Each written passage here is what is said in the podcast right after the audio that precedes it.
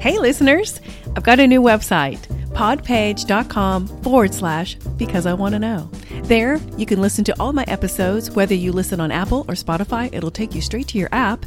And you can also leave me a voicemail. If you would like me to cover a certain subject, just leave a little message for me and I'll get it. And finally, there is a donation button if you'd like to help me out via PayPal. Um, any little bit helps, and it'll keep the podcast going and all my subscriptions up to date. Thanks so much, and you guys are killing it on the reviews and ratings, and I just can't thank you enough. And uh, happy listening.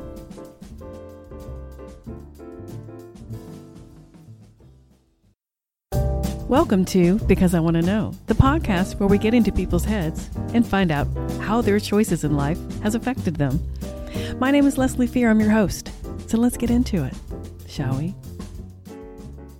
Hey everyone.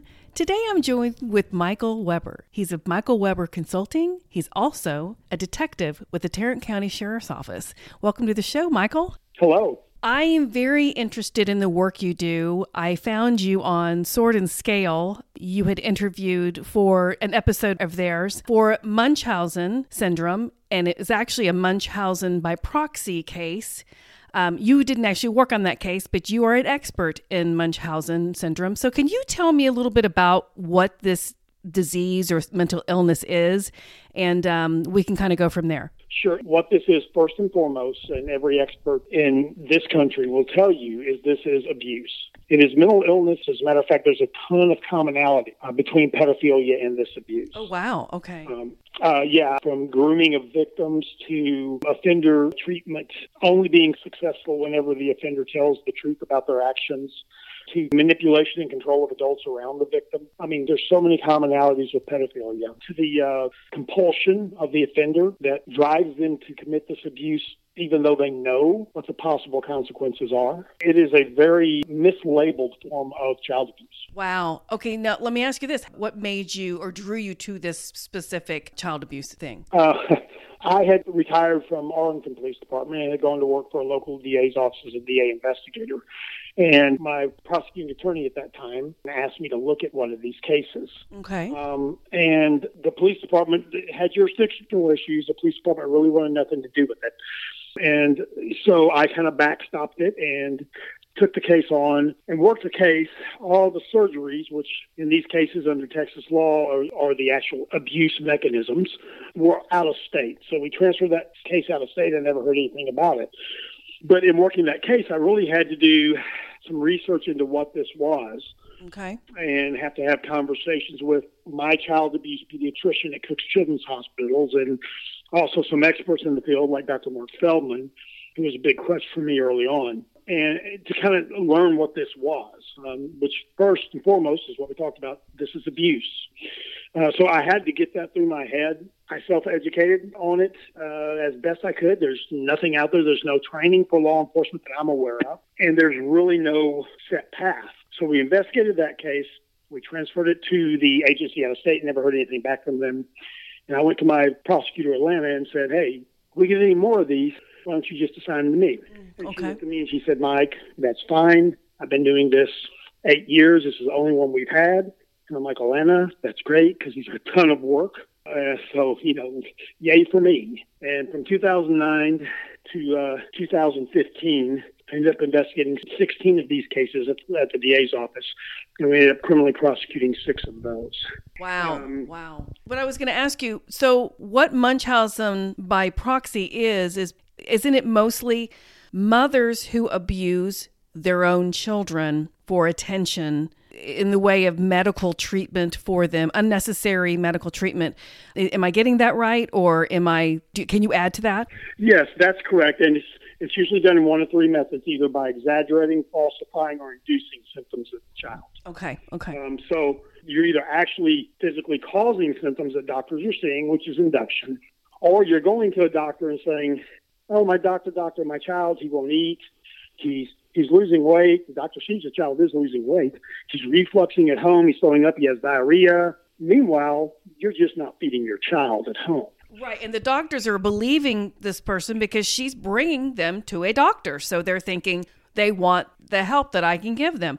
Doctors are trained that the most important element in a clinical diagnosis is medical history. Right. And these offenders are intentionally lying about that medical history. Mm to fulfill whatever need that they have. Right. And we can go into that. But let me ask you this Do you think this is, yes, it's abuse, but is this a mental disorder? Is this mental illness?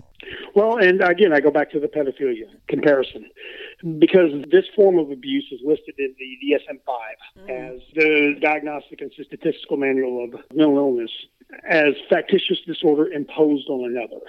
Okay. It has been in the DSM 5 since 2013. DSM 5 was the first psychological publication to apply a diagnosis to the mother or the offender. Wow. Okay. Mental illness and criminal activity are obviously not mutually exclusive. And there are many crimes uh, that are committed by people who have mental issues. Depression is also in the DSM-5. Mm, okay. You know, we don't we don't excuse people from committing crimes because they're depressed. That's true. Is in the DSM-5. Been there a long time. We don't excuse that behavior. And I think it's important to point out the difference between what the law says is mental illness and what the DSM 5 does.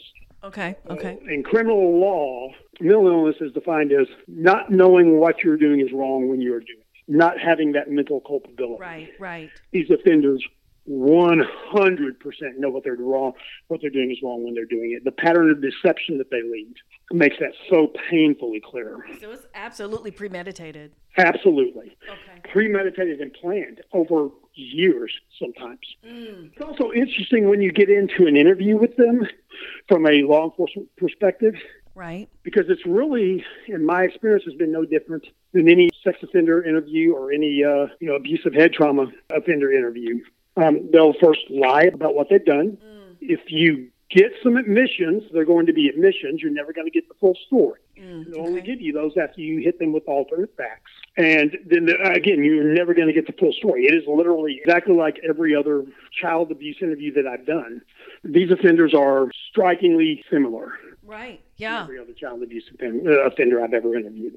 Wow. Now, do they call you in specifically, you know, for the local offenders, or are you just there for counsel? How do you deal with the people themselves? Are you the one that actually talks to them? To the offenders? Yes. Well, yes, that's part of an investigative process. Okay. So if, if I'm investigating you, I'm investigating, you know, I'm investigating a crime. So I'm going to interview my suspect. Gotcha. Let's also look at that interview because when they lie to you, so they're making a conscious decision to lie about behavior. So they're protecting a behavior they know is wrong. Right, right. Right? So they don't really think their child's sick. They're not just overprotective parents. They know what they've done is wrong and they're trying to hide it from you. And these offenders are very good.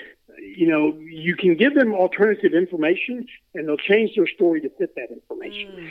You're right. I understand what you mean by it's being similar to pedophilia. I, I understand what you mean by that. Um, that's exactly how they approach it, from what I know about that part. But do you think that this is more prevalent than we know? We talked about this before we started recording, and I wanted to ask you this question on air because I think this is very important. I only know the prevalence that I see, and right. I can tell you that 2009 to 2015, I filed six criminal cases. Oh now, uh, there's a local hospital that has put a system in place that allows reporting of this abuse internally, and that system has seen many reports of this abuse. Um, in a year and a half period, 56 reports of concerns of this abuse. Wow. Doesn't mean that this abuse is happening, but concerns of this abuse. And of that, that led to 14 CPS removals. Oh wow! Either wow. temporary or temporary or permanent. And realize that all of the cases, you know, there's weaknesses in our laws in Texas, which we'll discuss in a little bit. But all of those cases are not going to rise to the criminal level. Right. I'm getting called in on some of the. I have to have an injury. I have to have a physical injury to the child. So if it's you know mom presenting the child with sight conditions, uh, you know, I don't have a criminal case. Right. Right. Yeah. There has to be a physical injury to the child. And that injury can come in the form of unneeded surgery. Right. That was one of the uh, that was the episode with the sword and scale, and the woman on that particular episode, Kelly, uh, I think it was Kelly Turner. Turner. Turner, yeah. yeah. Her daughter had a colonoscopy and had a feeding tube and all the things that she didn't even need, and she also had eczema, which she actually did have. That was the only thing she had, but they had to find that out once she passed away. And my thing is how did she get past these doctors and how did she get past her family members and her friends? I mean, I think some of them were a little suspicious, but how the heck did she get away with this for so long?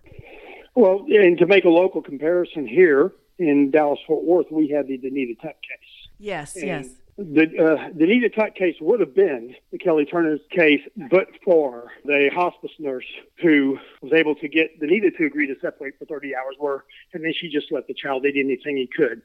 Uh, that child was 13 years old and 52 pounds at separation. Oh my gosh. She was on her way to starving her child to death. Uh, which is what is alleged in the uh, Turner case. And Right. that is the main question people have about this abuse is why would a doctor do a procedure that isn't needed? Right. And people, you know, people have this idea of doctors as, as being almost superhuman. Um, doctors rely on medical history. Right. Uh, it is the most important factor in determining a diagnosis. Absolutely. And when a mother presents a false medical history to a doctor, you are going to get a false diagnosis every time. Hmm. And these offenders pick certain things. I mean, it's almost like there's a playbook out there, but that's because they pick diagnoses that are not easily medically tested for. oh, I right? see. So they're picking ga- gastric issues that there really isn't any great medical test for. Right. No, yeah. And you go into a doctor's office, how long do you see your doctor? 15 minutes? What do you do? You tell them where your pain is, right? right. If you tell him, doctor, my arm hurts, he's going to look at your arm. Same thing for these victims, except the mother is doing the talking. Right. And, And this can go yeah. on for years. Um, Yeah. uh, as we saw with Gypsy Blanchard, this could go on even into adolescence. and, and that's the thing and they're and they get really smart because now we have the internet and they can look up all these diagnoses of of childhood Ill, or just any illness that they think their child could have or whatever they've heard on you know NCIS or whatever crime show they watch and they look it up and go hey this might be good and I get attention but then again I'm thinking how the heck do they pay for all this stuff too I mean if okay, okay one thing to get attention but then you, wh- how are you going to pay the medical bills I mean that seems to me to be mind blowing I, I don't understand that either Well, and, and I don't know that they necessarily think along those lines. Now, some of them are on Medicaid, so actually we're paying for it. Oh But, yeah. I mean, Okay. so- so some of my offenders have had health insurance, and you know they may be getting fundraiser here and there, but they're not making enough to cover their medical bills. Right. Okay. Uh, but uh, again, that attention that they get from it is more valuable to them than any monetary loss. Wow. And is it primarily women who are no longer married or separated from the father? Is that kind of what you've seen in the past, or is it both the parents or mostly just the mother? What's the pattern there? Well, there's a literary study done in 2017 that looked at 796 cases of this abuse. Of the offenders in those 796 cases, 95.6 were the mothers of the child and 97.6 were female. So Wow. for whatever reason, be it a crime of opportunity, because in our society, mothers take on the role to care for the child's health, or whether it be something specific to women, women are our main offenders. Wow. Okay. I, I'm just blown away at, at just the fact that they don't think about the repercussions, and it's all it's almost like a narcissistic kind of thing. I mean, they just have to have the attention. I, I, Funny you should bring that up. Uh, if you get a, a true, good psychological evaluation of these offenders, which is hard to do because they lie, right. um, but if, if you can get a true psychological evaluation, what they found is that the most common psychological diagnosis in these offenders is narcissistic personality disorder and borderline personality disorder. Oh wow. Okay. Yeah. Well, it would have to be that. I mean, to, to think you could get away with this. Um, and I'm not saying these women aren't smart. These women sound like they know they got a good head on their shoulders when it comes to remembering medical terms and knowing what they can get away with for that day or whatever. But then when the when you look at the long term, it's so scattered as far as so that that's where that narcissism comes in when they just don't even think about anything else. They just want one goal, and that goal is to get that attention. And that just blows me away. How insecure can you be to need that? Right, and I, I do want to address you. You say to think that they could get away with it. Just so your listeners know, they normally do get away with it. Oh, that's so sad. Um, it's it's very rarely identified. We're not good at identifying it, and we're certainly not good at investigating it or prosecuting it, at mm-hmm. least in my state of Texas. Right, right. And do you think HIPAA has a lot to do with that? What are your thoughts on, you know, just a centralized medical record database in Texas and how HIPAA is, you know, Right. yes. Well, and And there you have HIPAA, right? So you don't have a centralized medical database anywhere in the United States. That's one problem. But even if you did, you are asking a doctor now, let's say the child's four years old.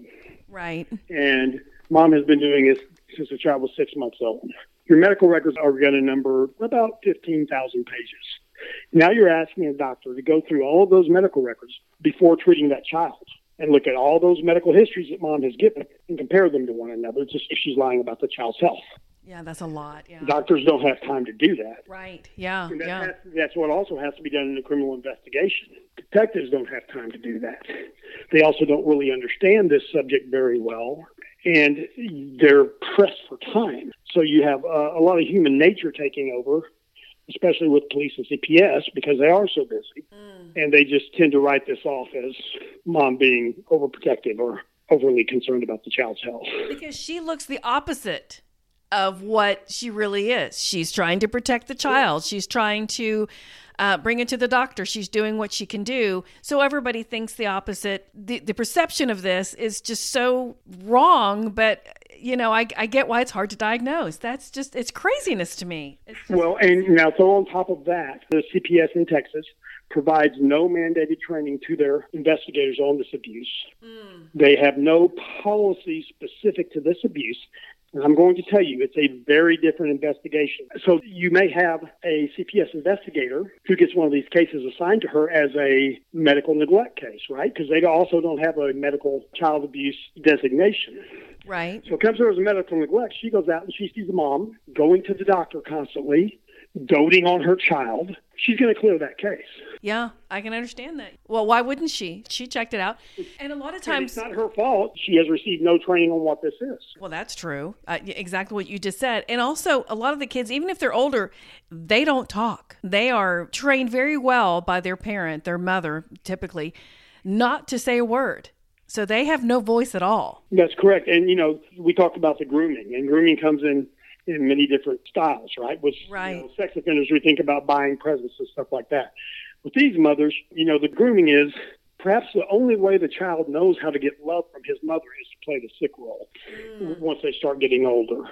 And they're taught that by their mother. These offenders are extremely manipulative. Wow, you know that's that's a whole other thought I didn't even consider. I really didn't because now they're trying the child who's been abused its whole life is trying to perform for the mother and the only way that they know that makes the mother happy is just to play sick and not to say anything to a doctor or a nurse or anyone who can help them, whether it's a family member. And, and at the same time, the child's being told they're sick their whole life. So they don't really have a baseline for health anyway. Well, that's true. So Yeah. it, it, it's very easy to accept that role for them. It's a very vicious circle. So the end result is hopefully the child does survive, but if they don't, it's either death or they age out or something. Is that kind of what happens? Yeah, it's funny because of some of the papers I've written and, and some of the articles that have been done. I'll get a call usually about once a month from someone who has aged out of this abuse, mm-hmm. wanting resources. Oh, yeah. I have nowhere to send them. There are no resources for this. There's no Munchausen by proxy association that's helping people recover or bringing awareness to this form of abuse. It just doesn't exist. Wow. Please tell me there's some kind of legislature or you're doing, I know you're doing everything you can, but are you trying to get some kind of funds for an investigative group through the Tarrant County Sheriff's Office or just whoever to do more investigating on this particular illness or abuse, I should say? The Texas legislature, there is a bill currently working its way through the legislature. It's very early on, obviously. But the bill is House Bill 1773 uh, Uh, in the Texas House of Representatives.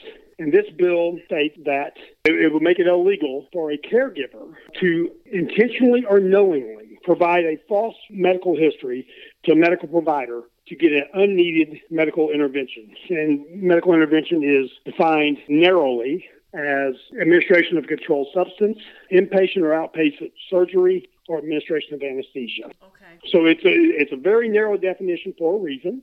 Uh, we don't want to overreach with this bill, but you know, currently I've had a case where brain surgery occurred Wow. and an intracranial pressure monitor was placed in the child. Under current Texas law, that does not meet the threshold of serious bodily injury. Hmm. And we're really trying to shoehorn this criminal offense into Texas law. because we don't have anything that addresses it specifically. And if you have a new law, you then have legislative training for your police officers Well, they have to address that law and they have to understand it. And you can use that opportunity to educate them on the law and subsequently on the abuse. Right. You know, Mike, this is not a new phenomena. This is something that's been going on for years. I mean, I don't know how far you can go back, but it's just now being something that people are kind of being aware. I never heard of it until maybe 10 years ago. Well, and I think, uh, you know, I think we are seeing some acceleration in this abuse. Mm. Um, I think for the simple fact that as a society we're becoming more attention seeking. Yes. Um, with social media and everything else going on. But, you know, think about if you were going to commit this abuse in 1992 and you didn't have a lot of medical knowledge, what would you need to do to present false symptoms to a doctor? You have to go to the library. Oh, yeah, yeah. Right, right. There was no internet. Criminals are inherently lazy, right? So now they have the internet. Now it's a freaking three minute Google search. Right? right? And that's what's scary. For You, all the symptoms to present to the doctor. Yeah, and that's what's scary about the internet. You yeah. know, back in the 90s when they talked about attention seeking, you know, the theory was they were wanting attention from the medical professionals. Well, that's really all they could get it from, right? Right. Well, now social media has opened up a whole new avenue oh of attention seeking among these victims. Yes. You know, they can have the victim page. A lot of my victims have had their own, you know, medical page. Um, GoFundMe's. You know, mul- yeah. GoFundMe's, multiple fundraisers. You know, we talked about Olivia Gant. You know, she was very publicly, if you believe the allegations, very publicly killed in front of the police and the fire department by her mother. Yeah. And again, no one knew. Right. I mean, I think one person suspected that they had interviewed, but just because things weren't adding up, but she wasn't for sure and, and you know by the time she figured it out the poor little girl had died and she couldn't have done anything anyway. I, she had already moved but still it was just i'm sure it was heartbreaking for her to think how could i let that go? But that brings up a very good point. If someone makes this allegation or if, if this allegation gets in your head about someone right. you need to take that gut feeling seriously. Right. Suspect abuse you report it. And you know the interesting thing about doctors in this abuse I even saw an interview on the Olivia Gant case where they had a emergency room doctor say, "Well, we need to know 100% before we report." No, no, no. That's my job. Don't mix roles. Right. Right. Right. Currently, police are terrible at doing that job, but that is our job. Right. You suspect, you report. Right. It's up for us to prove whether it's happening or not. And that's the whole reason you have your consulting firm and you do all the conventions and you do all the newspaper articles and the and the interviews. This is where you shine. This is this is your expertise. So of course, you need to do that work. Let the police, you know, keep her on their radar on the other side of it. And let's get some of these people caught because these kids are dying, Mike. Well, and the one saving grace, if there is one, uh, about this is most of these offenders want to keep the child alive because that's their means of attention. But you do have the offenders like Kelly Turner, where you know attention can come in many forms. It can also come as a mother of a dead child. Right. Yeah. And then she started on her second child, the other one. That's what got her caught. Correct you know, you start getting very comfortable and you start getting kind of, you know, drunk in the thought of, I can do this again and I didn't get caught that last time. I can do it again. This is how smart I am. And that's that narcissistic personality coming back, thinking they can do it all. Right. And, you know, I do think these offenders, the more advanced ones, like, um, you know, allegedly Kelly Turner, I do think these offenders get a some type of psychological thrill out of fooling people, particularly people they perceive as smarter than themselves. True. You're right. I think they do too. Absolutely. Eh, that's that narcissistic though. They think, right. yeah, That's exactly. exactly correct. Yeah. Well, I tell you, there's so many questions I had for you, but my my point is with this whole Munchausen syndrome. This is the reason I wanted to have you on my show.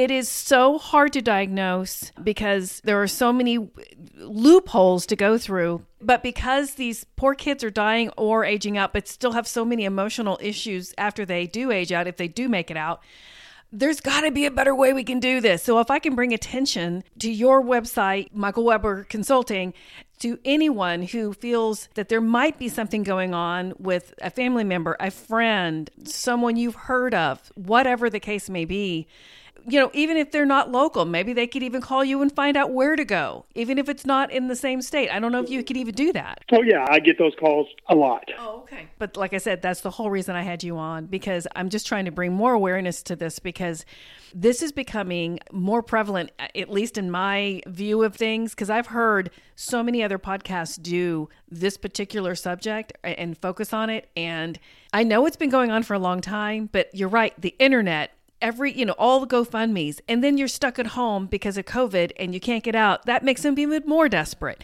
So I, I hope it doesn't get worse but it's already so bad. I just want things to get better for these kids. Right.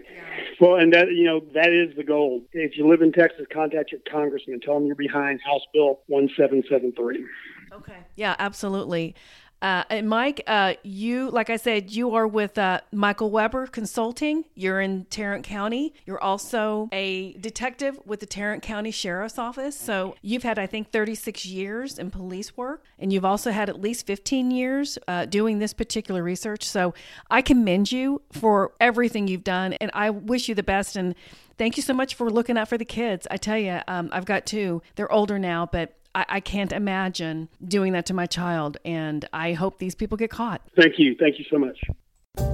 If you like what you heard, please leave me a five star review. It'll help my podcast out and more people will be able to listen.